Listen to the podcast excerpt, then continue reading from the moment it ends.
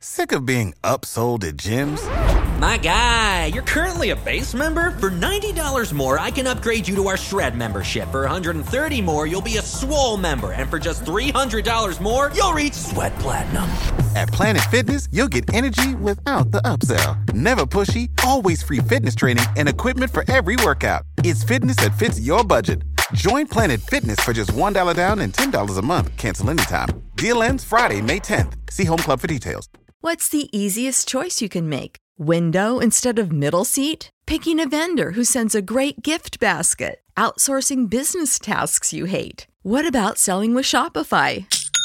Whether you're selling a little or a lot, Shopify helps you do your thing, however you cha-ching. Shopify is the global commerce platform that helps you sell at every stage of your business. From the launch your online shop stage to the first real life store stage, all the way to the did we just hit a million orders stage. Shopify's there to help you grow. Whether you're selling scented soap or offering outdoor outfits, Shopify helps you sell. Wherever and whatever you're selling, Shopify's got you covered. Sign up for a $1 per month trial period at shopify.com slash try. Go to shopify.com slash try now to grow your business, no matter what stage you're in. Shopify.com slash try. Hello, welcome to Modern Day Debate. Today we are debating whether or not workers need protection from immigration. Uh, so, really interesting topic tonight. Really happy to introduce Jacob and Dale, their first time debaters today.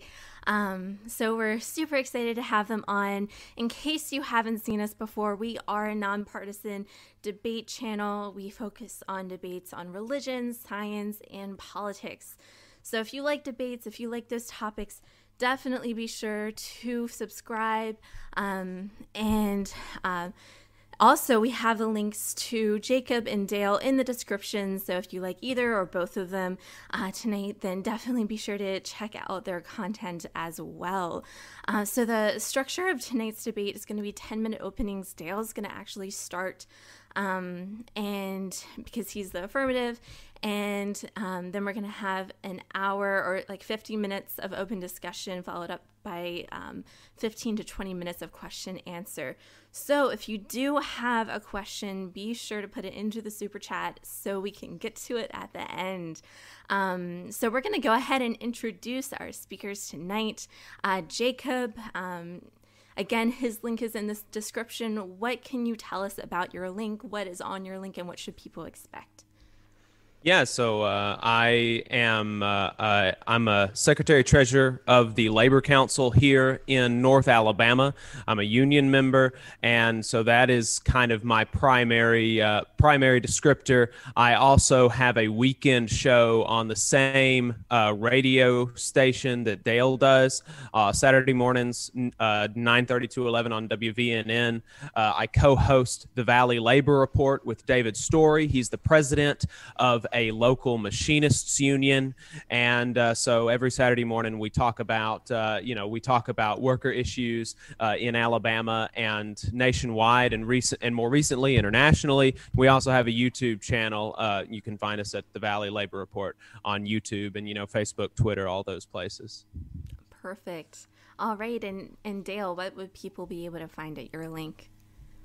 Well, I, have a couple things going on. I am a radio talk show host Monday through Friday in North Alabama. You can listen to my show anywhere at WVNN.com.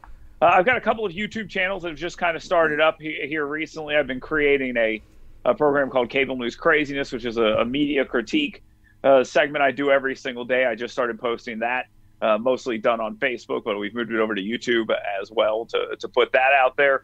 Uh, I'm a TV talk show host as well, so I have a lot of different platforms that I utilize. Uh, Jacob and I actually uh, have known each other for a pretty long time. He's a regular guest on my radio program. You can hear him tomorrow morning. I believe he's on at 7:30, so we'll get to spend a lot of time together uh, over the next two days. And I always enjoy when Jacob comes on. Uh, I'm a talk show host. I'm a conservative. There's no question about that. But Jacob will tell you, I love mixing it up and having conversations with people I disagree with almost as much as I like having conversations with people I agree with. I love fighting with my listeners and pretty much anyone else, and I'm looking forward to it today. Very, very cool. Well, thank you so much. Um, so definitely be sure to check both of uh, both of them out. We're really excited to have some new people debating. So, um, but without further ado, Dale, if you want to go ahead and take it, the floor is yours. All right, I'm going to make this uh, pretty simple. They said we have about 10 minutes. I am not going to need anything uh, near that amount of time. Let me explain uh, this as simple as I see it uh, immigration and workers are impacting each other every single day, especially uh, in the negative. Now, why do workers need to be protected uh, from immigration? Well, it's simple the law of supply and demand, especially in the world in which we are living in right this very second. We see a lot of unemployment in our country, skilled and unskilled.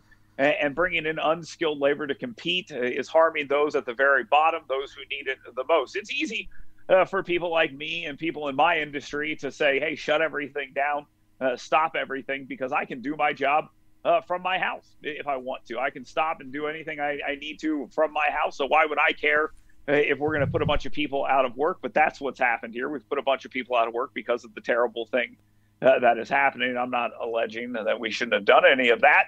Uh, what I'm merely pointing out is that should make us look at what's going on with our immigration system and say maybe bringing in more people right now is not really a good idea. I'm all for America uh, being that shining light uh, on the hill that people want to get to and they want to be able to come to America. But uh, this should be a situation where we benefit uh, from it as well. We cannot just be the place where people want to go. We have to be a place that takes care of our own people and uh, can take care of the people we're putting in as well. On the low wage scale uh, and on the high wage scale, I mean, you'll see in Congress, they're trying to put together something uh, where they bring in a bunch uh, of individuals from India, give them a special status to come in and work in technology. And I'll tell you, I know people that work in the tech field. I'm from North Alabama.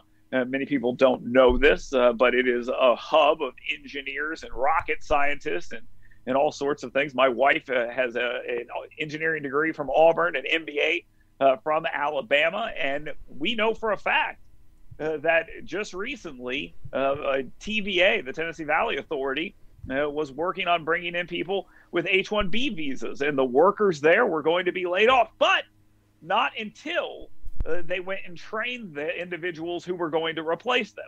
We've seen this at Disney and multiple other tech companies. And when immigration comes in like that, that is not for the worker. Uh, that is uh, for the company. And uh, I am always amused to see uh, people who normally think uh, corporations are evil and businesses are evil uh, advocating for ways for them to cut salaries, cut individuals, cut benefits, and, and, bring in people that they can basically take advantage of. We saw that here. the president of the United States, our congressman, and, and others got involved and said, no, no, no, that's that's not a good idea. This is a quasi a government entity and you're going to put uh, American citizens out of work in order to bring in uh, skilled labor. Don't get me wrong, this is not unskilled labor, skilled labor uh, to do those jobs at a lower cost. And again, we're seeing that everywhere. So the unskilled labor gets hurt in a very similar way, but at a much higher cost. I'll give you a perfect example. I was doing something at my house. Actually, this room that I'm in right now was being built. And my contractor came to me and said, Look, uh, Mr. Jackson, I cannot complete your project uh, the way we said we were going to because uh, ICE came in and did a raid uh, on some facilities or some buildings that were being built by illegal labor. So the legal labor that I had paid uh, to do my house left the person, the contractor, and, and went to work for the individuals that had all their illegal labor taken away because they had to get that job done, so they were paying more. So in that particular incident, I could look at a very small level and say the illegal labor went away, and the wages uh, for the workers went up. Now that sucked for me. I mean, I, don't get me wrong; it was absolutely terrible. And because here I was sitting with a half-finished room, I have a little kid running around trying to play with screws. My bathroom was half done uh, as well, and I know that's a first world problem, but it's a first world problem uh, that was created by an influx of illegal labor. And then when it went away, uh, what you saw was the prices go way up. So you can't tell me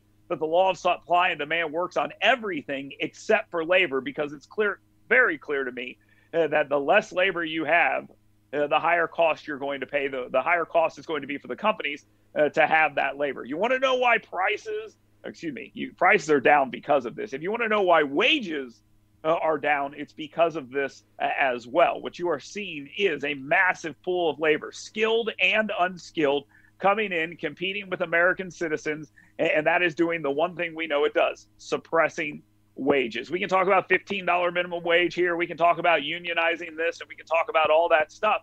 But the simple fact of the matter is, if there is more labor in the pool than jobs available, uh, you're going to have a, a, real problem getting wages to go up uh, organically. You're going to have to force it through uh, governmental means, minimum wage increases, uh, etc. So, if you're asking me why workers need to be protected, wages uh, is the number one issue here. And uh, yes, we'd have to pay more for a lot of different things, but that money would be going to American citizens who are here and who want to work. I'm all for bringing people in uh, when we need individuals to do the, that job, which sounds cruel and callous, and, and people will question that.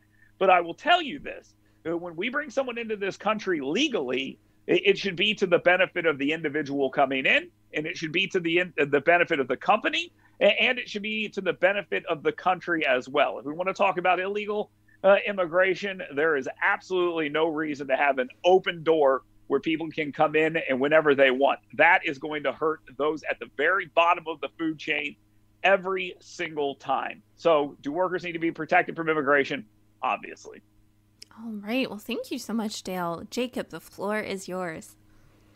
Yeah. So, you know, there was a lot there that I uh, that I don't that I don't disagree with, especially the fact that workers in the United States have been taking a beating. You know, since the 70s, wages have stagnated while hours worked has risen.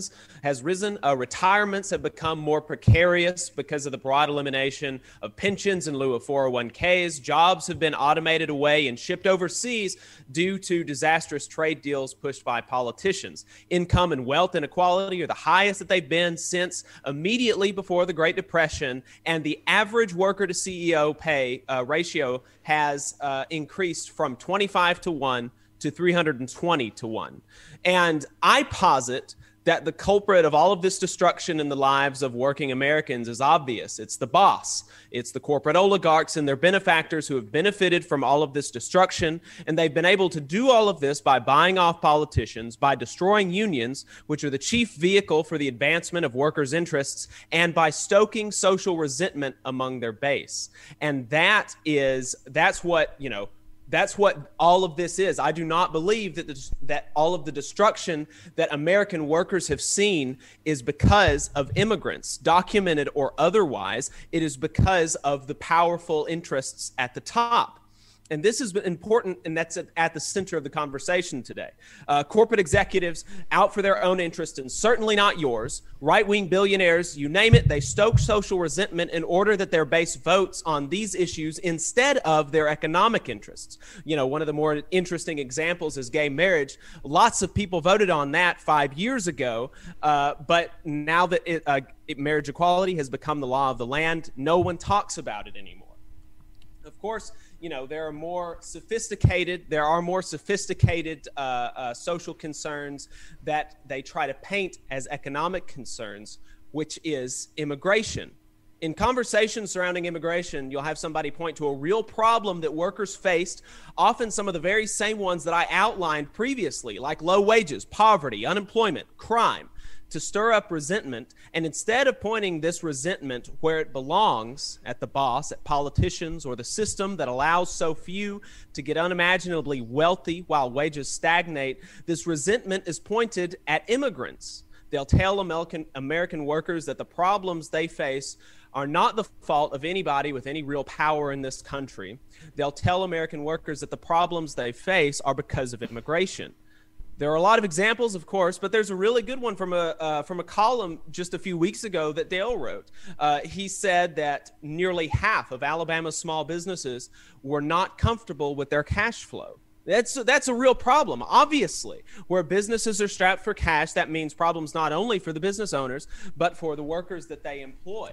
Uh, and that's you know that's something that I'll regular uh, that I will readily admit to. But instead of using the statistic to point towards real and obvious solutions, like increasing the Paycheck Protections Program or some other way of supplementing a business's income, he points us to securing our border as a solution for Alabama businesses not being comfortable with their cash flow. That's ostensibly because cash strapped businesses would be more likely to exploit vulnerable, undocumented immigrants, and so, border, uh, and so border security would theoretically protect workers. The problem here is that even if we take the solution to the extreme, like many on the right would propose, if we deport every undocumented immigrant, if we increase border militarization and set aside all of the cartoonishly obvious negative side effects that the necessity of an infinitely increasing border security budget would uh, uh, would cause, if we set aside the destroyed communities and families, if we set aside the economic devastation of entire sectors of the economy being destroyed the cash flow of small Alabama businesses would be the same.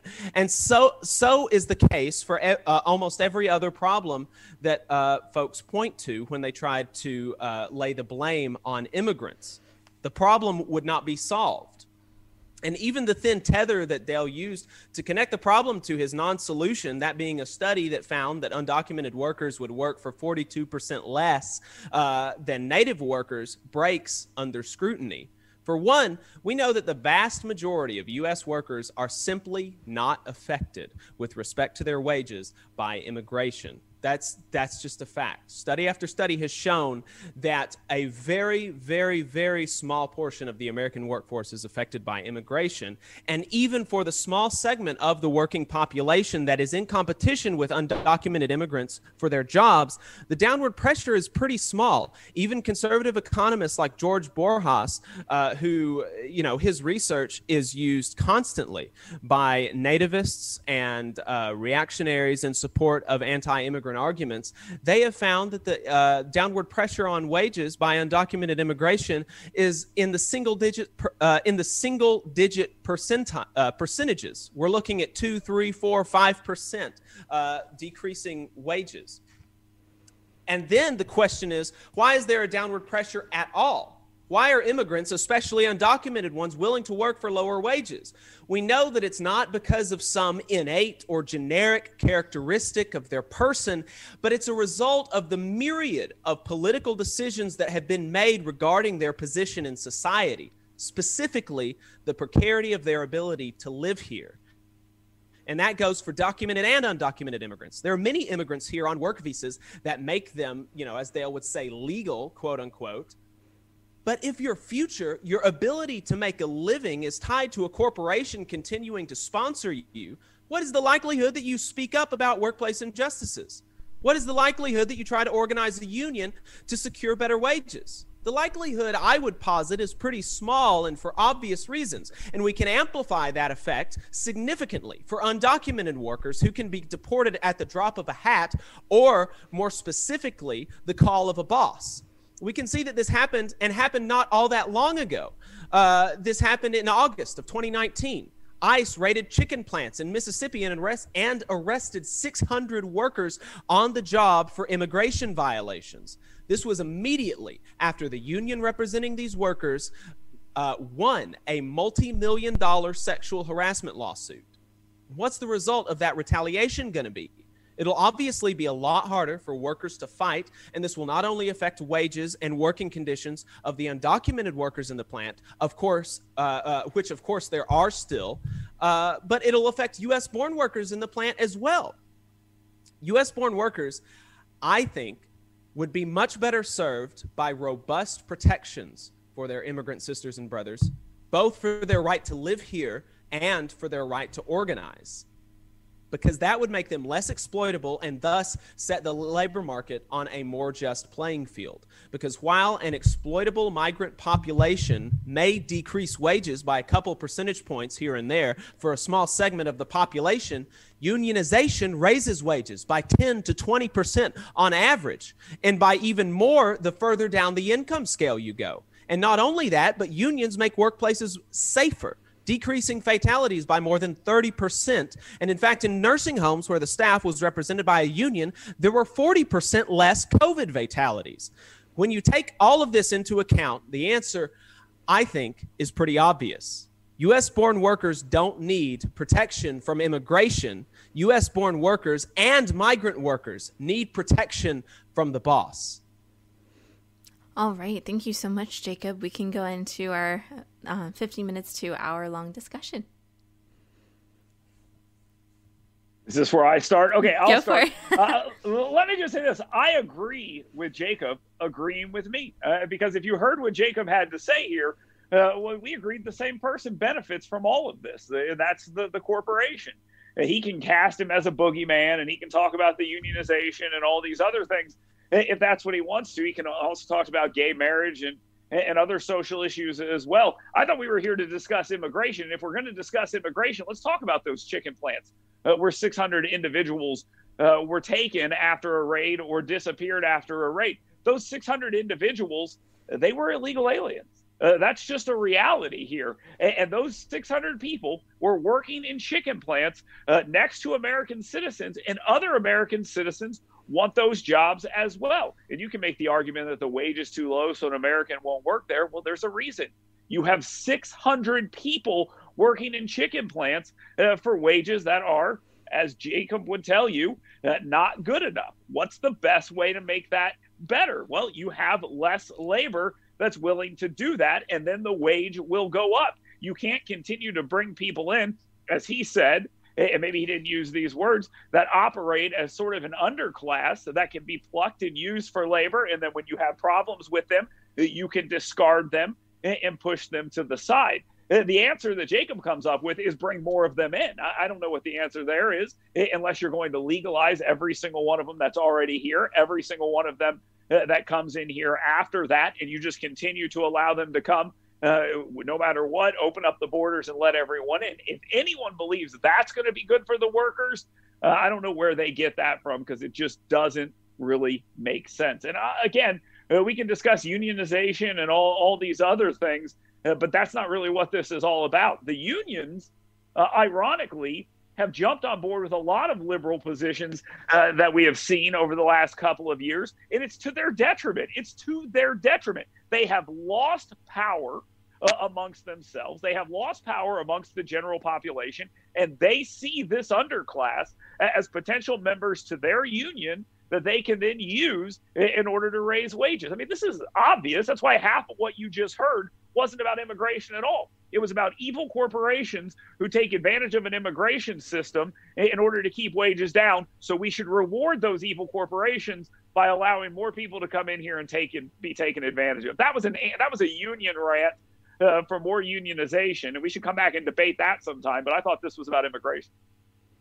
No, it, it, it, every everything with labor. When you're talking, the, the, the question was centered around workers and do workers need protection uh, uh, from immigration? And so, anytime you're talking about workers, anytime you're talking about labor, then of course unions are going to be implicated there. And you know, Dale mentions this multiple times. He mentioned that undocumented immigrants are an underclass, that they're easily exploitable, and you know he acts like this is a a natural a natural fact that this is unchangeable that this is just the way that society will operate heretofore and forevermore when that that, that is sim- that's simply not the case the reason that they're exploitable the reason that they work for low wages and poor working conditions, uh, immigrants, whether they're documented or undocumented, of course, the effect is worse when they're undocumented, but it's, it's, it's the case when they're documented too. When we have these H 1B visas that tie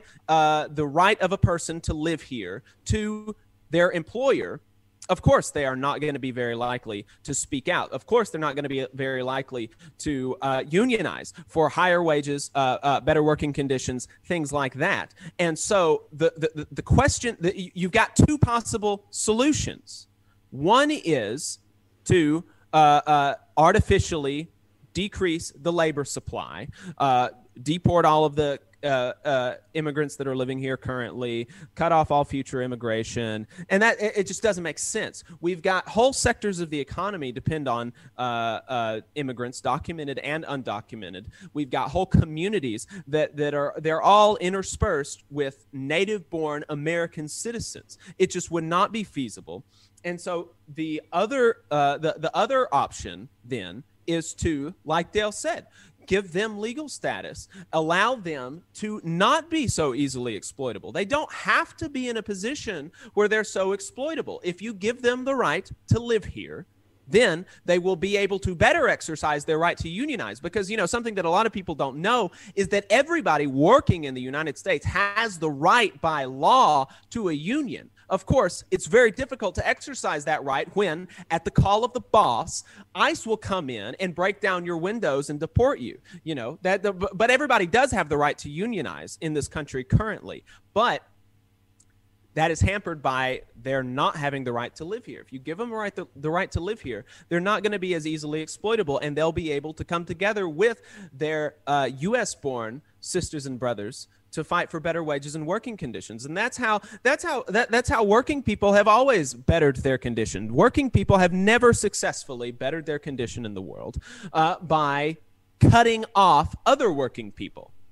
They've always had to band together. They've always had to stand together uh, uh, with each other, with normal, everyday working people to fight for better wages and working conditions, and that's how they've won it. They've, they've never won it by, by, by cutting off uh, uh, uh, cutting off people that, that work just like them. That, that it, it hasn't happened.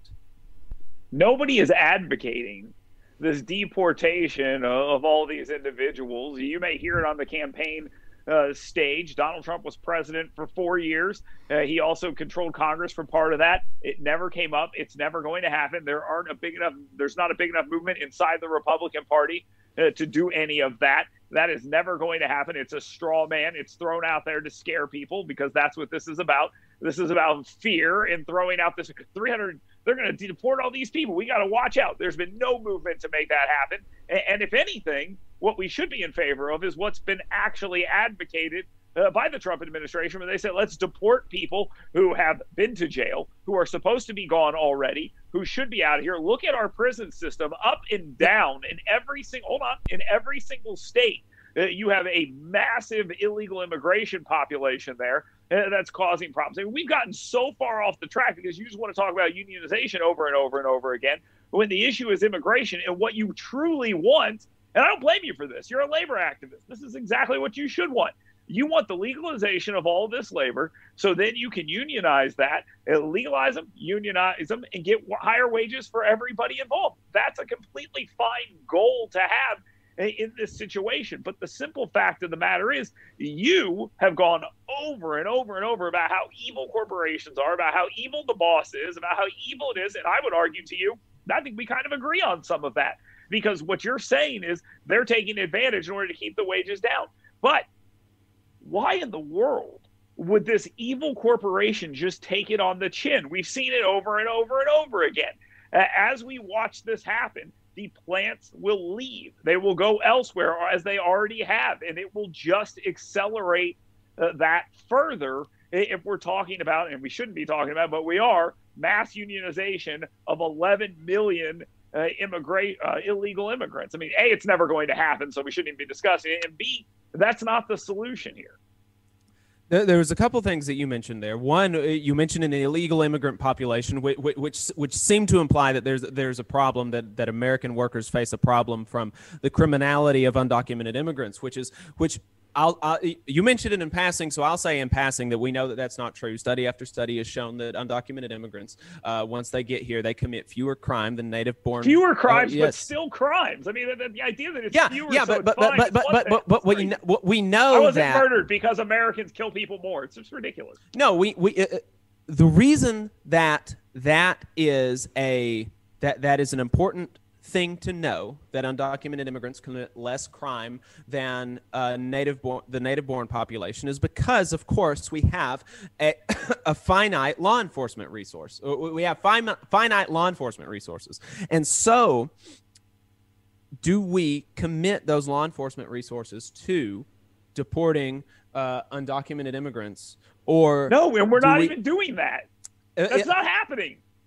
And and additionally, you said that the Trump administration has actually is is, is pushing for the deportation of, of criminal undocumented immigrants, which is you know which is I take that. I'll take that or leave that. That's actually not what he's doing. He has actually made it more difficult to deport criminal undocumented immigrants because he has made it more difficult for immigration judges to put uh, non-criminal uh, or non-violent criminal or uh, uh non-criminal. I can't remember if it's non-criminal or non-violent criminal undocumented immigration immigrant de- deportation cases aside previously under the Obama administration, judges had a lot of leeway over the cases that they heard, whether or not to deport an undocumented immigrant. And the Trump administration has taken away a lot of that leeway, which means that immigration judges cannot more easily bring to the front of the line for deportation violent criminals. Which is ostensibly there and hire more immigration judges in order to, to make this go faster. What happened? It was opposed because they knew that the end result of more immigration judges would be more deportations. Yes, that's exactly what was the premise that they had used. And they said, no, no, no, we can't do that. We can't do this. The, the gumming up of the works is intentional. It's a, it is an intentional thing eh, that we have seen happen here. You slow down the whole process, you gum it up completely, it doesn't work, and then it just implodes.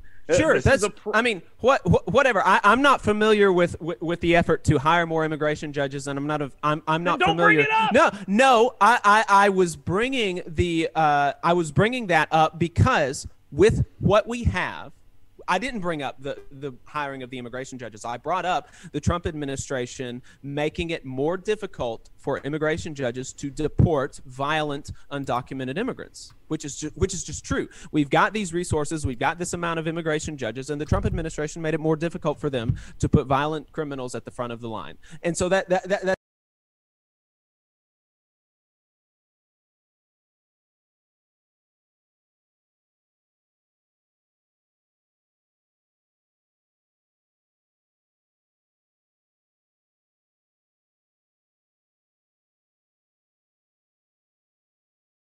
more immigrant workers, legal and otherwise, into the country, wages would go up. That's the argument. The argument is that if if the immigrants that we allow into the country, not ne- not necessarily making an argument for uh, uh, for open borders per se, but yeah, I think we should probably have a more liberal uh, liberal immigration policy. I think that I think that in fact we should have the immigration policy, or I, I, think that a start would be the immigration policy, the immigration system that exists in the minds of lots of conservatives, which is they think that if you're a good person and uh, you know you're not a criminal and you're going to come here and you're going to be you're, you're, you're going to do good work, you're going to pay taxes, do your thing, then you, then you're able to come. That's the system that lots that exists in the mind of conservatives. I think that would be a fine system. And if you allowed them to come here with the same uh, rights to live here as you and I have, the same rights to, to fight for better wages and working conditions in or out of a union, then yes, obviously wages would rise. Because the reason that they work for low wages, the reason that they uh, work in such uh, uh terrible working conditions is because of the precarious position that they occupy in society. It's not so because it, of- it, it is your argument. I just want to make sure I understand this correctly. It is your argument that a completely unlocked immigration system, and you didn't say I don't want open borders per se, but I think we could probably dig into that, and you would probably want almost every expectation of open borders. And we could do that if you want to. Uh, but your argument is basically that if we allowed an open immigration system, legal and otherwise, that somehow wages are going to magically go up inside or outside of unions. So the laws of supply and demand are going to cease to exist in the labor field because we're going to allow, uh, uh let's just say that we have 11 million. We've been saying that for like 15 years at least. So I'm sure it's maybe 12 million by this point. So we're going to allow all those people to participate, as you said, uh, without fear of, of being deported, which you say they're living in under every single day, yet more and more keep coming. And, and you're going to then say, oh, yeah, the door's open. Uh, so we just allow whoever else to come in as well. And, and that right there is going to make corporations go, let's pay them more.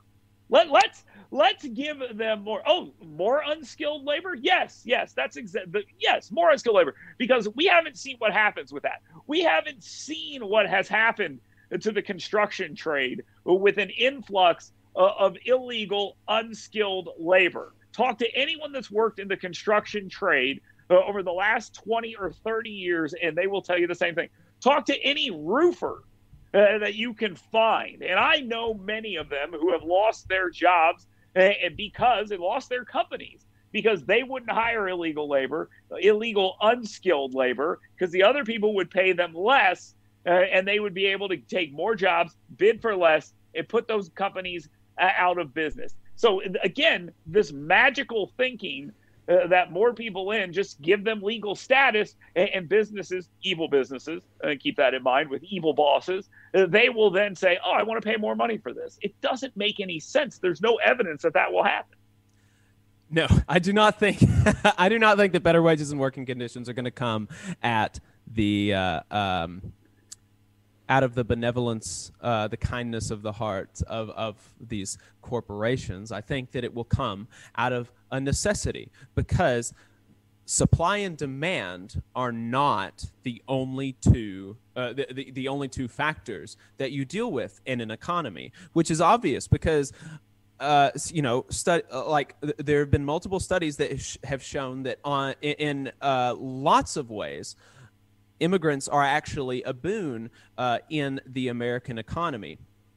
And, uh, um, you know, when, when, when you have more uh, immigrants living here, you're going to have more need for housing. You're going to have uh, more need for grocery stores. You're going to need more restaurants. There, you know, uh, even under the even under just the two supply and demand, when the supply goes up because of immigrant labor, the demand also goes up because they have a demand for goods and services. And uh, uh, and another thing that you have to uh, take in mind is what these workers would be willing to work under and where they can more reasonably be confident in their ability to, to, to demand higher wages and better working conditions then yes wages would go up and that's not and that it, it's not a uh, that that's not some crazy um, wishful thinking because we know study after study has shown that uh, uh, unionization increases wages 10 to 20 percent at least in union work sites and higher union density increases wages in non-union work sites by uh, uh, uh by a factor of several percent. And so you know of course when you have workers that are more confident in their ability uh, to to organize for better wages and working conditions, yes, they're they're going to have better wages and working conditions, and it's not going to be out of the good graces of the boss. It's going to be because workers organized. I mean, I don't understand the argument that if we allow more uh, immigrants to come into the country, it will create more grocery stores. Therefore, it will create more jobs as they take the jobs of the individuals that are already here. do you not think like do you do you not think no, no, immigrants no, I, need I, grocery stores? Like I don't I don't understand. Like you don't understand. I agree you don't understand, but that's not the point. Uh, the point is, I'm not saying that that doesn't happen. I agree with you. If you bring in 300 more people, yes, they're going to need more services, more resources, more restaurants, more all these things. There's no question about that.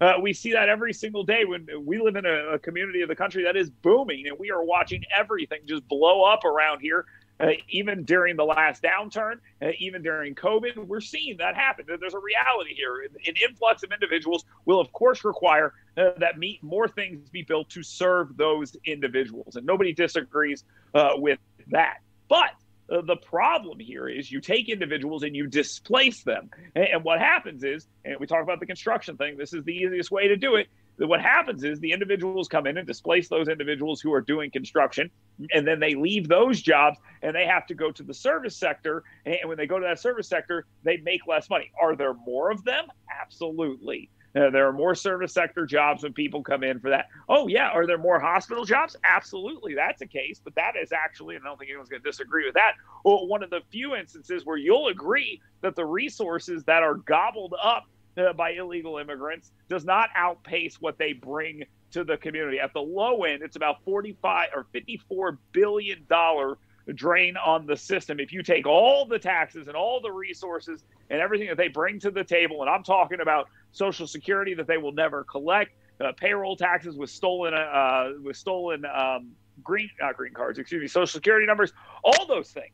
Uh, there's a drain on the system. But yeah, I don't disagree. I don't disagree. Yes, more grocery stores uh, will exist. Yes, and more uh, apartments will exist uh, as well. All of that is absolutely true.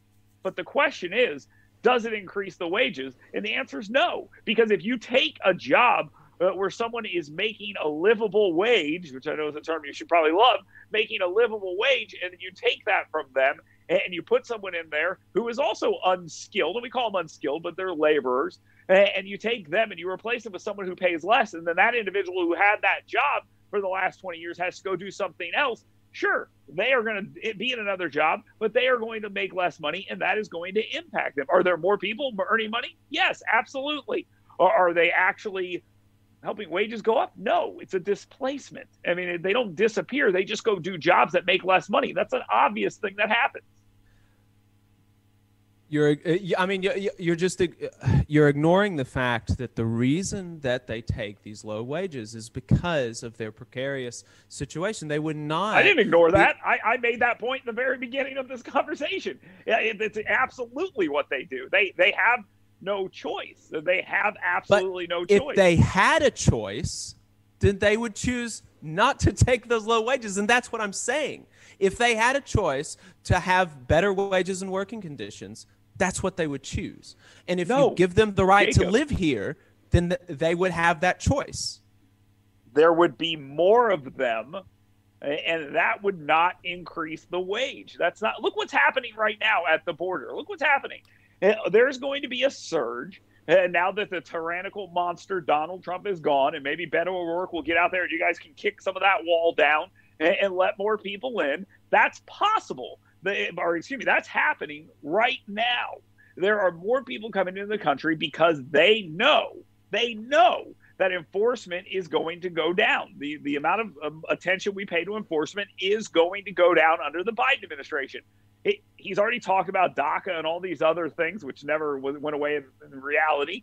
And we're talking about more of that, and that's fine. Those people have been here. There's an argument made uh, for allowing them to stay. There's even an argument made uh, for legalizing them. But at some point in time, uh, the American people should be able to say, okay, okay, okay, hold on. Uh, we're going to take all these kids that were brought here or uh, when they were young, at no fault of their own, and we're going to allow them. But then we have to allow another couple hundred thousand every single year to come in or a million to come in. We have to allow that. At some point in time, we have to be able, we should have been able to say, okay, thank you, but no thank you. And we, we tried to do that. It didn't work. And you're going to see more labor come in. And you got to ask yourself this question seriously. As that labor comes across the border at the beginning of the Biden administration, when Joe Biden changes the rules at the border and says we're we're going to do more catch and release, we're going to allow people to just disappear into the ether, we're going to do more of that. You got to ask yourself this question. Is the American worker going to benefit? And if you can answer that question without the word unionization, it, it might mean something. But I will tell you at this particular point in time, barring the mass legalization of all of these individuals and then instant unionization of all these individuals, I don't know how to help you. And, and you know, it's funny. You talk about unions a lot, but you seem to ignore the fact that union power has diminished significantly. So it's almost like the unions have lost their stroke so they have to find new people, a new underclass to bring into that union in, in order to rebuild their power. And guess what? I don't think it's going to work. You said, you know, uh, you named off uh, different things, and you said, will it be good for the American worker? And of course, the answer is that depends. If lots of undocumented immigrants are allowed into the country without robust worker protections and without protections for their ability to live here, then no, that's not going to be good for the American worker because the uh, the, re- the, the the reason uh, that they will be easily exploitable will continue to exist. And honestly, I don't I don't really see that changing under under a Biden administration because I don't see I, I, I don't see a you know hopefully we will see a, a path to citizenship or a, at least a path to permanent uh, uh, legal status for all, all of the uh, all of the undocumented immigrants that are living here, uh, which would, of course, if nothing else, let, let us say that you know, let's say that we keep the stream of an, of documented immigration the same, and the choices are either to uh, give the undocumented immigrants a path to citizenship or not. Giving them a path to citizenship is obviously going to benefit American workers, ben- benefit the American economy as a whole. But if we allow the the conditions that they're they're living in to perpetuate, then of course it's not going to be good. The the thing that where I would is advocate the, where is the, for, I don't I don't even, I don't even understand this argument because at, at this particular point in time, barring an executive order of some kind where Do- where Joe Biden just says, okay, we're going to legalize everyone that's here, there is no way in hell that there's going to be some form of, of legalization coming through the United States. And you can win Georgia. Hell, you can put Doug Jones back in Alabama. It doesn't matter. You're still not going to get that through. Right. And, Well, and the, the, hold on, hold on. And, and the simple fact is, as you make these arguments to, about things you know Joe Biden's not going to do, you you'll get DACA back. And in reality, most people believe that that's a good thing to do and could be used as a bargaining chip to actually fix some of the immigration problems. But that's not on the cards. What's in the cards is a return to where we were, where un- un- undocumented illegal immigrants come across the border and, and take jobs from American citizens in depressed wages. That's the reality of the situation we are living in right now. And all this pie in the sky stuff about letting some guy come across the border when Joe Biden's uh, inaugurated and then legalizing him, that ain't going to happen.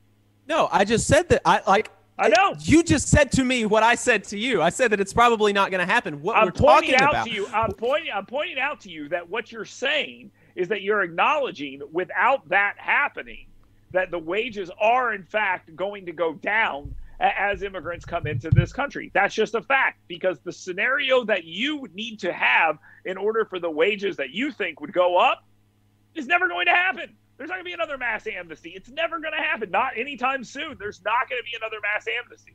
Well, what we're doing, what as in, in our position as you know media pundits, you know what, what however we want to say that, you know, I've I've got a day job and I and, and and I've got different stuff that I do with the union, but in our position as media pundits, we're supposed to argue not only for what uh, uh, for what uh, you know inform the audience of what can happen and and and what uh, should happen under those under those uh, uh, restrictions, uh, so on and so on, but we're supposed to argue for what the world should look like and what can happen and, and what uh what ought to happen you know without without all of these you know political restrictions. And, and that's and that's what i'm saying. I'm saying that in uh, i'm saying that the ideal for the american worker is that undocumented immigrants here have a right to live here. They have a right to organize. And that any future immigrant that comes here has the same rights. What uh, you know, we can talk about the number. You know, I'm I'm I'm open to a higher or, or lower number, but any immigrant that comes here ought to have full rights to live here and to organize. And that and and, and that's just that's just true. That that is what country is- in the world what country in the world gives any immigrant that wants to come into its borders full rights instantly none. It, it's just it's a made up thing. And you say yeah we shouldn't be restrained by politics. No you're not even restrained by reality. Uh, because if we want to operate that if we want to operate that way uh, then why don't we just talk about building a, a two-sided or a two walls and a moat with alligators in it and gun turrets at the top? And, and then we'll get vans and we'll deport all the illegal immigrants. Well, I mean, Because that's what Trump was talking on, about. That hold on, hold on, hold on, hold on, hold on, hold on. Because if we're going to do that, I guarantee you that that would cause American wages to go up.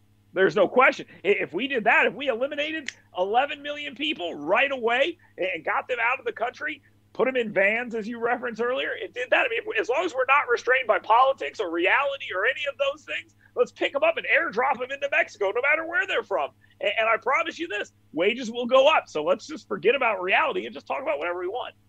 No, that's not what I that, that, that that's not what I was saying. what you said. that- no, no, I said any any immigrant that we do allow into the country, and I said specifically the number can be higher or lower, whatever. But any immigrant that we do allow should have full rights to live here and to organize. Maybe not necessarily citizenship or voting rights. We could, you know, that that that's debatable as well. But any any person living here should not be able to be deported at the drop of a hat because that is bad for them and it is very bad for American workers. That it is demonstrably bad for American workers. And you know, you mentioned you, you, you mentioned all of these silly things, and almost every single one of those silly things that you talked about was something that the president of the United States has advocated for. You know, I mean, He's wrong.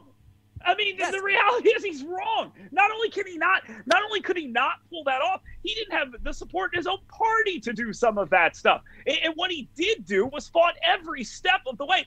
Barack Obama created a okay. DACA program out of thin air via executive order. And up until last week, Donald Trump was trying to end that thing, and the judge's like, no, you can't end an executive order with an executive order. What in the world okay, are, we so even then, talking so, about? So here? then here's here's you said that deporting every single undocumented immigrant here is a pipe dream. You said that uh, putting a moat and alligators and gun turrets and all of that along the border that's a pipe dream that's a pipe dream and you recognize that you recognize that these are uh, you know these are undoable things, just politically impossible. So then, sure.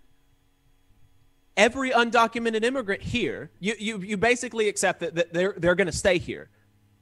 They should yeah. have a path to at least legal why? residency, right? If you do that, no, why? Create... Because it's good for American workers. No, it's not good for American of workers. Of course it is. You, tell me, Dale. Tell me, Dale. Hold on. No, tell me. You, is it is it good, Dale? Is it good for uh, it, we've got uh, you know the sunk cost that that we've both agreed to is that there are 11 million or so undocumented workers in America. It's actually is 20, it, but whatever. Uh, yeah, sure, even 20. Who you know? Let's say let's say there are yeah, 20 million That's undocumented. problem. Let's say there are 20 million undocumented workers, and you say that it is a pipe dream to get rid of all of them. So then we've got two options with 20, let's say 20 million undocumented workers in this country. We've got two options then we allow them to continue to be in this uh, uh, in this precarious situation where they're always looking over their shoulder uh, for an ICE agent to come and come and deport them, and thus they will be very unlikely to fight for better wages and working conditions in a union or outside of a union, or we can give them legal status and allow them to to the, the right to live here, which would obviously be good for them, but you can't obviously be good for the American worker. You cannot allow the 20 million lawbreakers to come into the country and then say, okay, you're here, that's fine, you're legalized. Now get out there and get those higher wages. Because what does that do? At the same time, you refuse anything that would stop more people from coming here. And, and say, they tried to make a deal. They tried to make a deal that was DACA for border security, and Nancy Pelosi said, absolutely not. And you support that decision, correct? I'm not sure what the specific decision that you're you don't. okay. Good lord, man. listen, eh, listen, listen. Would you have traded DACA for more border security? I'd be open to it. Uh, I'd be open okay. to it. Well, Nancy Pelosi wasn't open to it. You're more open-minded than she is. Uh, so you, you could have had some of this this legalization here that you could have, but Nancy Pelosi wasn't open to it. She said absolutely not. They claim that it just the idea here is laughable because we're not going to get to a situation where we just continue to allow whoever wants to come into the country to come into the country with minimal pushback and, and then say, okay, legalize them. Do we legalize the ones that are here the day Joe Biden is inaugurated, or do we do it two months later for those who have been here for 60 days? Give them 60 days to get in. It's not going to happen that way. And the simple fact is, the idea that allowing more and more and more to come in, which is exactly just using your, let's go ahead and legalize 20 million of them eh, because that will help the American worker somehow. That is not going to stop more from coming into the country, especially if, under your scenario, you give them rights from the second that they walk through the door. And I bet you want to give them a union card as well, since you love talking about that. Hand them a union card when they get in there as well and say, come on in and start bargaining. That is not going to increase wages. It is going to increase the labor pool even further and depress the wages uh, of those who need it the most. You talked earlier uh, about how it's, oh, it's a minimal impact, it, it, just a small single digit uh, group of people who are actually impacted by illegal labor. You said that. That was you. Those are your words. Well, if you're one of those single digit people, which by the way, if we're talking about a country of 300 million people, then a single digit is what 3 million people. So here we are having a conversation where we just scoff off 27 million people. Oh no, maybe it's only 8%, 24 million people and the impact that that has on, on their wages and then the impact it has on that grocery store you were talking about and the restaurant and all these other things as if that's just minuscule and irrelevant to the conversation. It's very relevant. No, no, no, no. Of course it's relevant, and that's why I mentioned it. You know, I'm not gonna I'm not gonna uh, slough off facts that are you know ostensibly harmful to my argument. It's very important to look at those people because, like you said, their lives are affected. What the the reason that it's important to recognize that the effect is in fact so minuscule is because it's an easily fixable problem. We can look at something like, uh, uh, you know, Bryan Caplan is this uh, is a right wing libertarian type person who who is in favor of a more open border type policy, and he says, you know, we could look at something like. Uh, um, a one-time tax on immigrants coming into the country, and that can offset uh, uh, that can offset taxes uh, uh, that are charged to people that are in this group or something like that. And and you know there it's such a small segment of the population that it would be easy to through government machinations alone to to offset that uh, hit to their income. But even without government machinations, the reason that it's important to point out that uh, it is a very it is a very small and specific subset of the population that lo- that their income declines by one or two or three percent is because that can in fact be turned around by unionization because unionization increases wages by 10 to 20 percent. And you're telling and me that the you're telling me that the bricklayer who loses his job eh, because an illegal immigrant comes in, illegalizes him, and takes it. Eh, as long as that guy who took his job joins the union, the guy that got laid off that's now working at a fast food restaurant, his wages are going to go up 20%. That's that's silly. That's a silly thing. No, it's not. It's exactly. Hold on. Listen, no, it's not what I said. I'm sorry, Dale. Just tell let, me where let, this breaks it. Let uh, Jacob finish his answer. Since you asked a question, I just want to give him some time to finish his answer. All right. No, I mean that's uh, uh, no. Of course, people that lose, you know, the, uh, people that lost their jobs to a worker that uh, that was undocumented and that was uh, that's easily exploitable and works for lower wages. Of course, that's not going to help him. But under a paradigm where workers uh, uh, where workers have the right to live here, have the right to organize, that is going to happen either not or not nearly as as often. And when I say unionization increases wages 10 to 20 percent, obviously that means at the work site that is unionized. Like obviously that that's that's obvious. Uh, yeah, but, the guy who lost his job doesn't get his increase. That doesn't make any sense. You've still hurt that guy the guy that lost his job, uh, uh, you know, to the extent that such a person exists, yes, we need to look at what you, uh, you know. There, I mean, it's it's a very, like I said, it's a very small segment of the population, and there are ways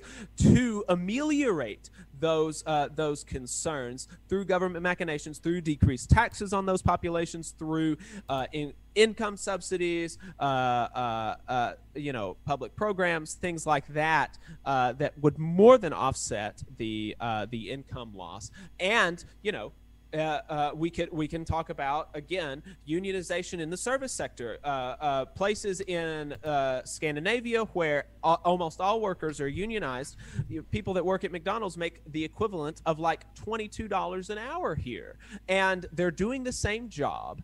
And uh, you know, there's no reason that workers here in the United States that work in the service sector shouldn't be making shouldn't be making living wages. And you know, we often forget that uh, in the past, you know, manufacturing jobs did not always uh, they did not always give living wages and, and good compensation package packages. It was not through the benevolence of the boss that that happened. It was not even through the labor market. It was through organizing. It was through workers coming together and fighting for better wages and working conditions that you could support an entire family on one job at GM.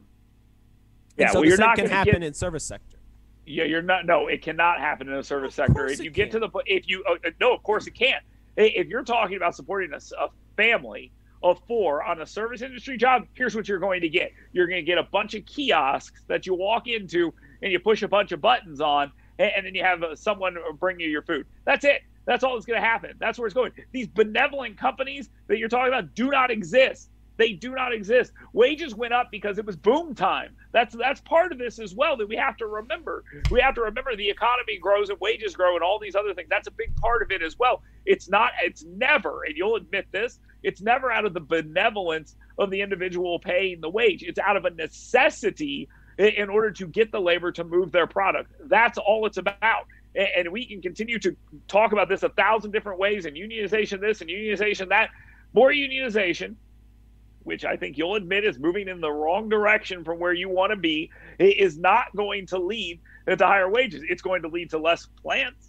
It's going to lead to less places to work. It's going to lead to that. Amazon, I know you want to talk about this. I'm surprised you haven't fit this in already. Uh, in Bessemer, Alabama, you guys are working very hard uh, to unionize a plant down there, and you seem to think that that's going to work and they're going to get that done. And I will defer to you on whether or not it is going to actually be unionized. But the question will be, what will they do next? Will Amazon watch their first plant get unionized and go, huh, guess we lost that one? Or will they retaliate? Eh, maybe not officially, maybe not right away, but will they retaliate to send the message? I don't know the answer to that, but I think you know the answer to that. And it is that Amazon is an evil, nasty, horrible corporation with an evil, nasty boss. And the idea that he's going to take it on the chin in Bessemer, Alabama seems somewhat unlikely. I don't know why you want to give those individuals more power to pay people less. I just don't, it doesn't make any sense, but that's where we are.